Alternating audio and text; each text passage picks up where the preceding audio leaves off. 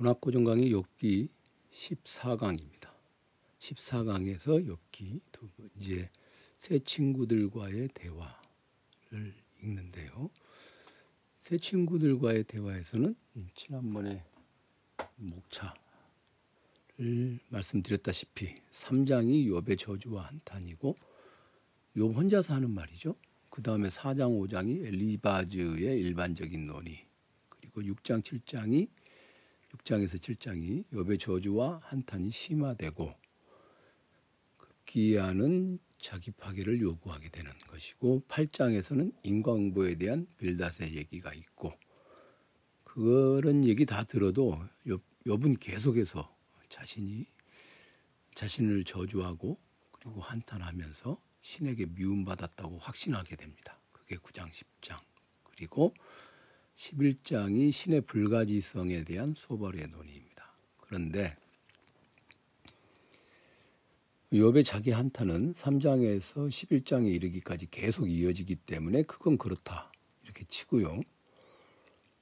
이 인과응보에 대한 엘리바지의 일반적인 논의가 있고 그 다음에 빌닷의 논의가 있고 그 다음에 신의 불가지성에 대한 신을 알 수 없다는 것에 관한 소바리의 논의가 있는데 이 친구들의 이야기를 쭉 이어 붙이면 인과응보라고 하는 것에 대한 얘기를 두 번 하고 신을 알 수 없다는 얘기를 한 번 해요. 엘리바지하고 빌닷이 인과응보를 두 번 얘기하고 겹쳐서 얘기하는 거죠. 그 다음에 소바르가 신의 불가지성. 이렇게 보면 인과응보를 우리가 일반적으로 이야기할 때 고통에 처해 있을 때 또는 아 이건 좀 도저히 아닌 것 같아 뭐 이런 생각이 들 때 인과응보를 이야기하는데 인과응보라고 하는 것은 사실 사람들이 생, 사람이 생각하는 것 아닙니까? 세상의 이치가 그렇다는 게 아니라 그러니까 이 세상이 아니라 이 우주 전 우주의 이치가 인과응보라고 하는 게 아니라 곰곰이 생각해 보면 저 파스칼이 얘기하는 것처럼 파스칼이 얘기하는 것처럼 세상에 그런 이치가 어디 있겠어요.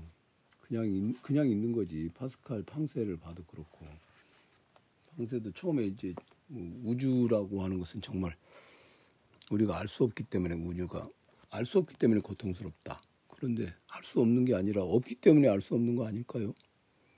세상에 우주의 이치가 어디 있어요? 그냥 우주는 무심코 뭐 헬륨 뭐 그런 것의 물질의 덩어리잖아요.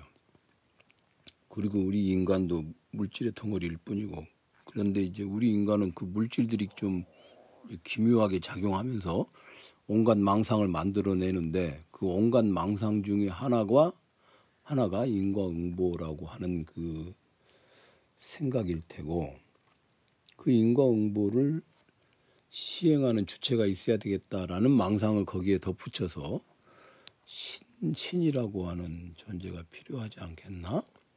그렇게 생각하는 거 아닐까 싶은데 저는 그런 생각이 얼핏 들거든요.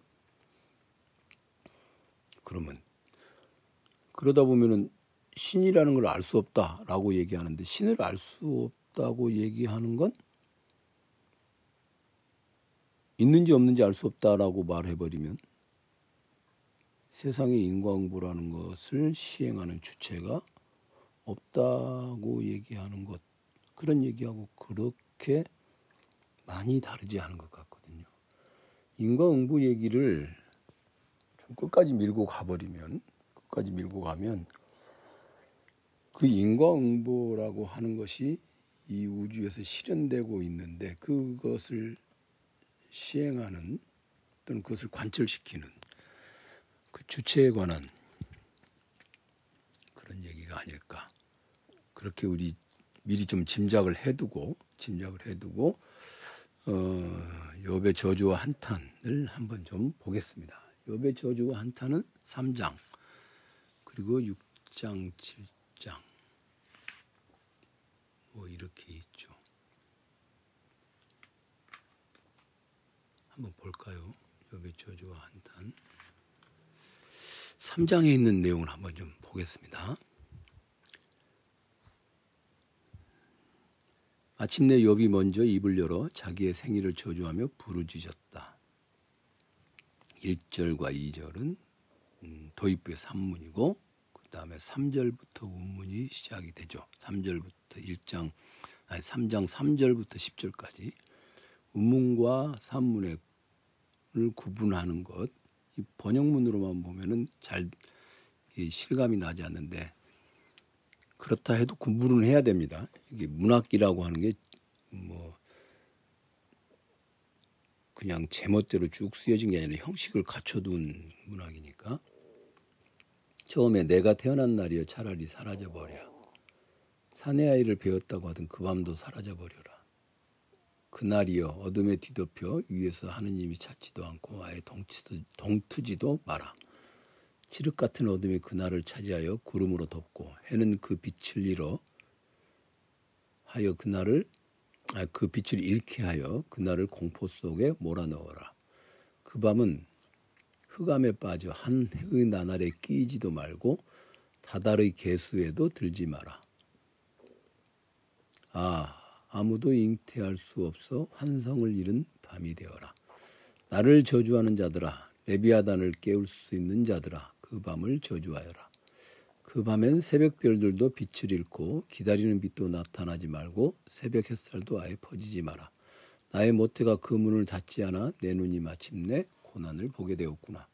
자기 저주도 이쯤 되면 이게 또 좀 재미 얼핏 그냥 좀 뭐랄까요 뜬금없이 그런 생각이 드는 게 이, 이 사람이 아직 덜 고통스러운가 그런 느낌이 들어요. 이렇게 고급지게 이렇게 고급스럽게 자기 저주를 하는 것은 아직 좀 제정신이 남아 있는 건 아닐까 그런 생각이 든다는 말입니다. 그렇잖아요. 제정신이 있는 사람들, 제정신이 있는 사람들이나 이렇게 그 차곡차곡 자기 저주를 하지 막 그냥 뭐 제정신이 없을 정도로 스스로 고통스러운 사람은 이 정도까지는 아니잖아요. 이 실존적 고통을 대하는 인간의 일반적 반응이라고 제가 여기 책에는 써놨는데 실존적 고통을 대하는 인간의 일반적 반응을 드러내 보여줍니다. 그랬는데 일반적 반응은 아닌 것 같아요. 이게 분명히 인간은 일반적으로는 일반적으로는 고통에 처하면 이런 식으로 차곡차곡 작은 것부터 시작해서 넓은 범위로까지 또는 일반적 보편적 원리로까지 이렇게 점층법이라고 하겠죠. 차곡차곡 쌓아 올리는 이런 논변을 할 수 없어. 굉장히 고통스러울 때는 이러지 않죠. 처음에는 자기 생일을 저주하고 그 다음에는 자기가 잉태된 날을 저주합니다. 그 다음에는 그 잉태된 날을 저주하는 방식이 칠흑 같은 어둠이 그날을 차지하여 구름으로 덮고 해는 그 빛을 잃게 하여 그날을 공포 속에 몰아넣어라. 그죠? 어둠과 날. 그다음에 6절부터 9절까지는 이제 밤이에요. 그러면 이 공감이 안 돼. 제가 여기 책에다 쓰기는 자신이 태어난 날을 저주해 본 적이 있는 사람이라면 이것에 공감할 수 있을 것입니다. 이렇게 써놨는데 공감이 안 돼.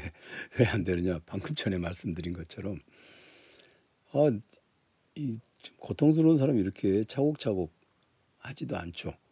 어쨌든 자기가 태어난 날을 저주해 본 하고 그 다음에 11절에서 19절까지는 지금까지 살아온 세월에 어쨌든 태어나긴 태어났는데 살아온 세월에 대해서 이제 그렇게 갑니다. 저주를 퍼붓고 한탄합니다. 이 범위가 넓어지고 있죠. 내가 어찌하여 못해서 죽지 아니하였으며 나오면서 숨지지 아니하였는가? 어찌하여 나를 받을 무릎이 있었고 어찌하여 내가 빨 젖이 있었던가? 나 지금 누워서 안식을 누릴 터인데 잠들고 쉬, 잠들어 쉬고 있을 터인데. 저 허물어진 성태에 궁궐을 세웠던 지상의 왕들과 고관들과 나란히 아 여기까지 생각할 수는 없죠. 지금 그냥 죽어버렸을 텐데라고 말하고 우리는 그냥 그냥 넘어갈 텐데 말이죠.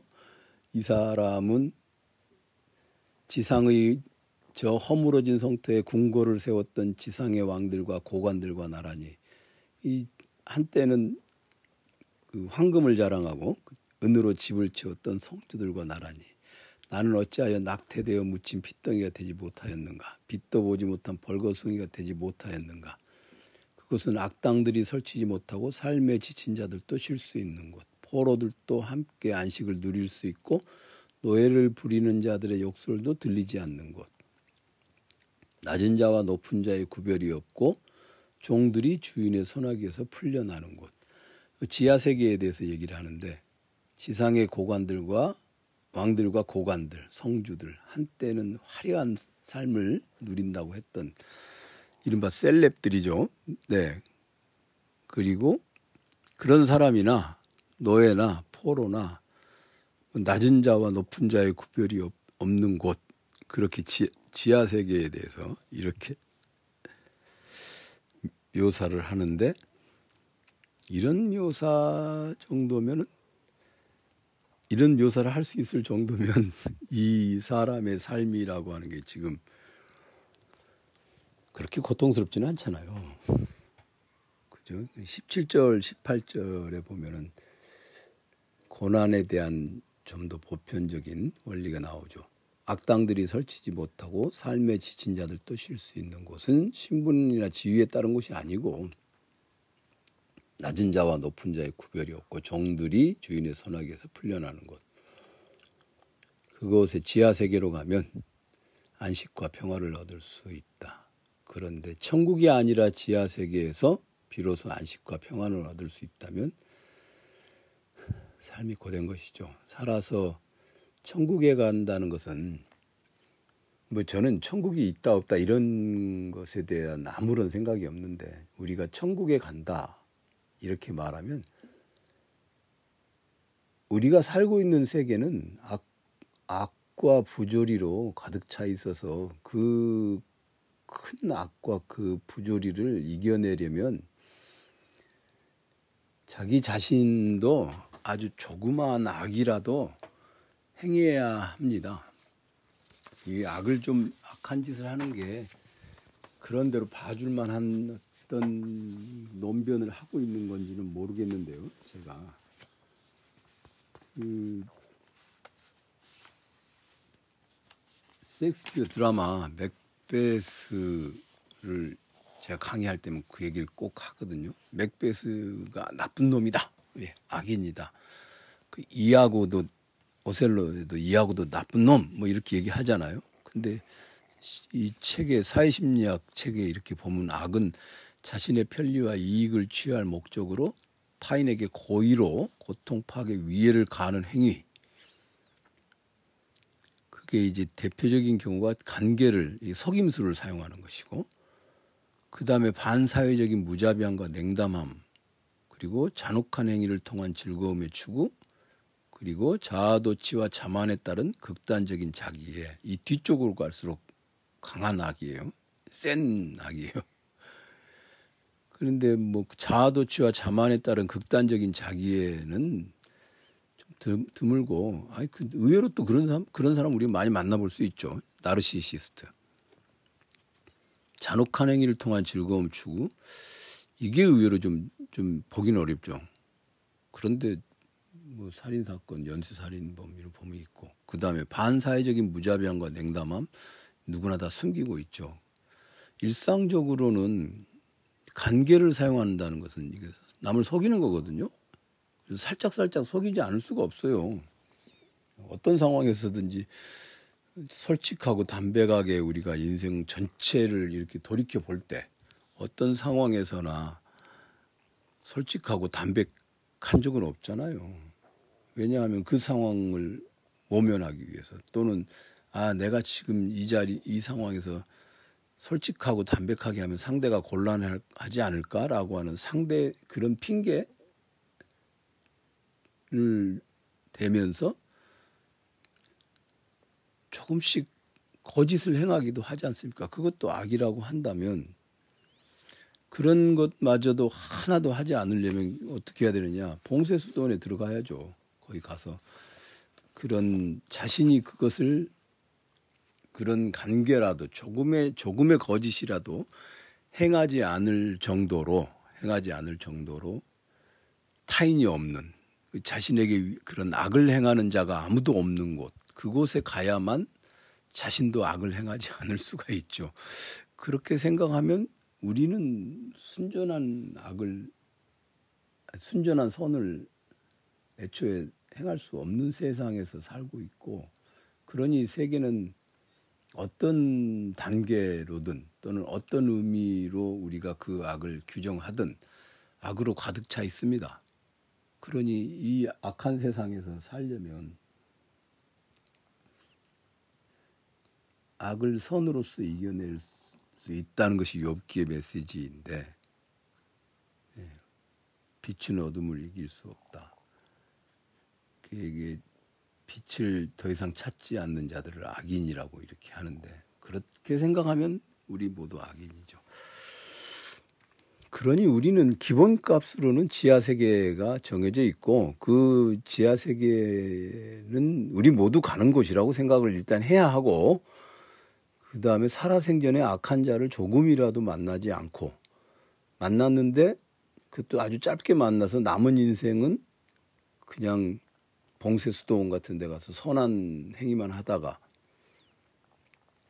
죽은 자들 그런 자들만이 천국을 간다고 생각을 하면 되지 않겠어요? 그러면 천국에 가 만에 하나 만에 하나 어찌 이렇게 잘못 그 돼가지고 천국을 제가 간다 그러면 굉장히 괴로울 것 같아요. 야 저런 사람들이나 오는 데를 내가 여기 어떻게 왔지? 이렇게 이 양심이 있지 않겠어요? 지하 세계에 가면 평안과 안식을 얻을 수 있을 것 같아. 아이, 저 사람한테 비하면 나는 그래도 좀, 그래도, 그래도 상대적으로, 상대적인 위안을 얻겠죠. 난 그래도 좀 착한 편이네. 우리가 나날을 살면서 그러지 않아요? 저는, 저는 그런데 다른 분들은 안 그러는데 저만 그러니까 다른 분들도 그런다고 생각하는 건가? 모르겠습니다. 그래도 내가 저 사람보다는 낫지 않아? 뭐 이런 식의 그 안식을 얻고 있으니 얻으면서 위로를 하면서 사니까 사실은 우리가 지하 세계에서야 비로소 평안과 안식을 얻을 수 있다라고 이렇게 말하는데 사실은 살아가면서도 그런 지하 세계에서야 얻을 수 있는 비로소 얻을 수 있는 평안과 안식을 살아서도 조금씩이라도 얻지 않으면 삶 자체도 불가능하지 않겠나. 음, 그런 생각이 얼핏 얼핏 그렇게 생각이 듭니다.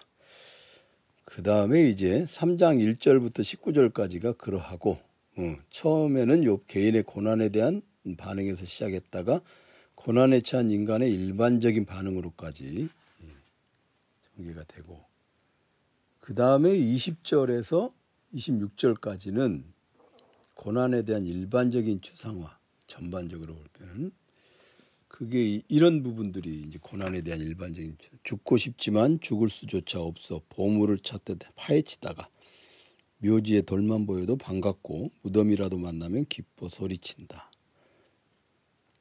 이런 것들이겠죠. 죽고 싶을 때 죽지 못하는 것이 괴로운 것이죠. 그리고 아 조금 더 살아야 되는데 그런 그런 순간이 있어요. 삶에 대한 어떤 약간의 미련이라도 남아 있는 것이 그 생물학적으로 본능적으로 삶에 집착하는 게 아니라 머릿속에서 생각을 해 보니까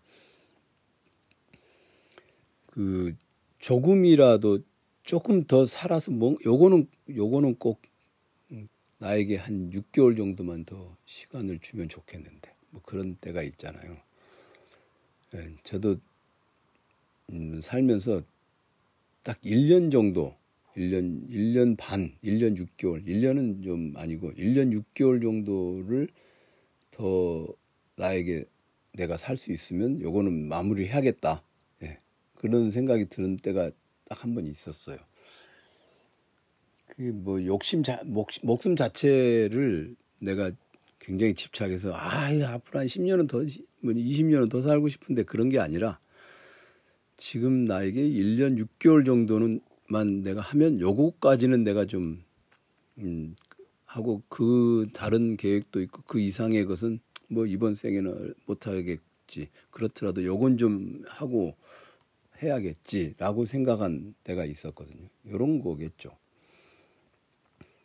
이 본능적으로 막 오래 살고 싶다 그런 것이 아니라 뭐 안, 안타깝지만 뭐 그냥 그 이상은 어, 지금 내 나의 처지에서 보건데 그 이상은 어려울 것 같지만 그래도 최소한 어 1년 6개월 정도만 나에게 좀 이게 삶이 좀 멀쩡한 그런 대로 뭔가를 할 수 있는 멀쩡한 음, 힘이 주어진 멀쩡하게 할 수 있는 그런 삶, 삶을 1년 6개월 정도만 주어진다면 좋지 않겠나.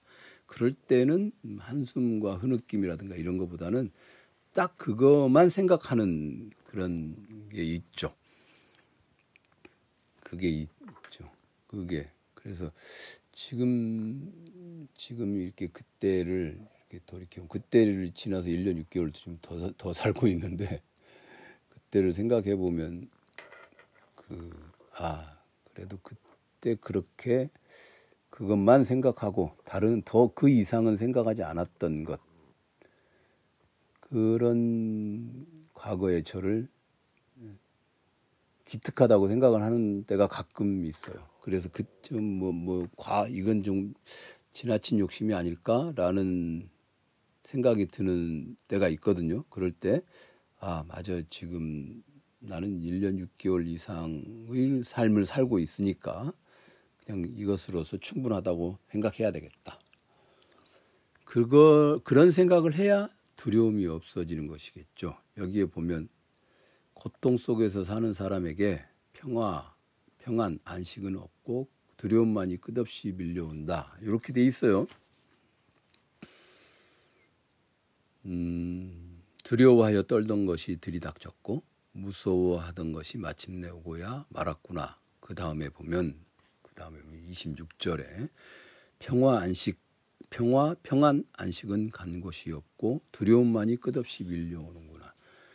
여기 반대말이죠.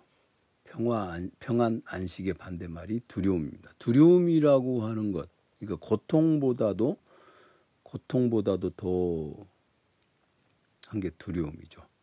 죽음보다도 더 고통스러운 것, 예, 죽음보다 더 고통스러운 게 아마 두려움일 것입니다. 욥의 그 26절이 그런 것을 보여주죠. 이런 것들은 차근차근 차곡차곡 이렇게 읽어보면은 우리의 그 내면의 감정 상태들을 가능한 한 잘게 쪼개서 이렇게 쭉 설명을 하니까 쭉 설명을 하니까 이런 때 인과응보 뭐 이렇게 뭐 엘리바즈는 인과응보에 대해 생각해 보라 이렇게 말을 하는데 그것을 그것에 대해서 생각하는 건 생각 많은 사람이 하는 거고 우리는 음, 평화와 안식과 평안을 원하는데 그것의 반대가 뭘까? 두려움이구나.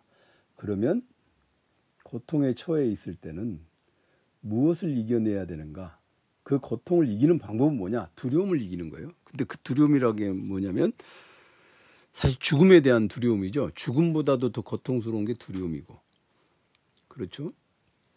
제가 최근에 몇, 그, 한두 달 사이에 그런 저의 타인의 죽음들, 가까운 이들의 그것을 이렇게 겪으면서 아, 두려움의 이 부분에 대해서 이렇게 생각을 해보게 됩니다. 엘리바즈는 인과응보를 도덕적 인과응보를 얘기하죠. 내가 보니 땅을 갈아 악을 심고 불행의 씨를 뿌리는 자는 모두 그 심은 대로 거두더군 그랬어요. 도덕적 응보의 원천이 신이다라고 생각하고 모든 걸 맡기라는 것입니다. 내가 만일 자네라면 나는 하느님을 찾겠네. 그리고 모든 것을 하느님께 맡기겠네.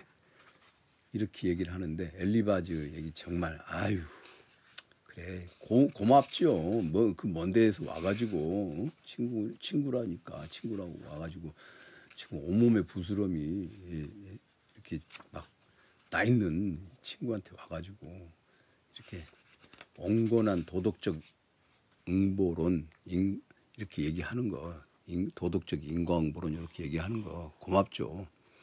그런데 그렇게 고마운 것도 고마운 거지만 우리는 거기까지 갈 틈이 없습니다. 그냥 나는 고난이 굉장히 강하고 그 추상적으로 도덕적 인과응보론까지 생각할 틈이 없죠. 그 틈이 없으니까 반대는 뭐냐? 저는 오늘 제가 이렇게 문학고정 강역에서 설명하는 부분에서 가장 와닿는 구절이 평화 평안 안식은 간 곳이었고 두려움만이 끝없이 밀려오는구나. 이 구절이 아닌가. 3장 26절 요 구절을 음, 한번 깊이 생각. 두려움이구나. 죽음에 대한 두려움인데 죽음 자체보다도 우리를 더 힘들게 하는 게 바로 죽음에 대한 두려움이다. 죽음 자체보다도 죽음에 대한 두려움이 우리를 고통스럽게 하는구나.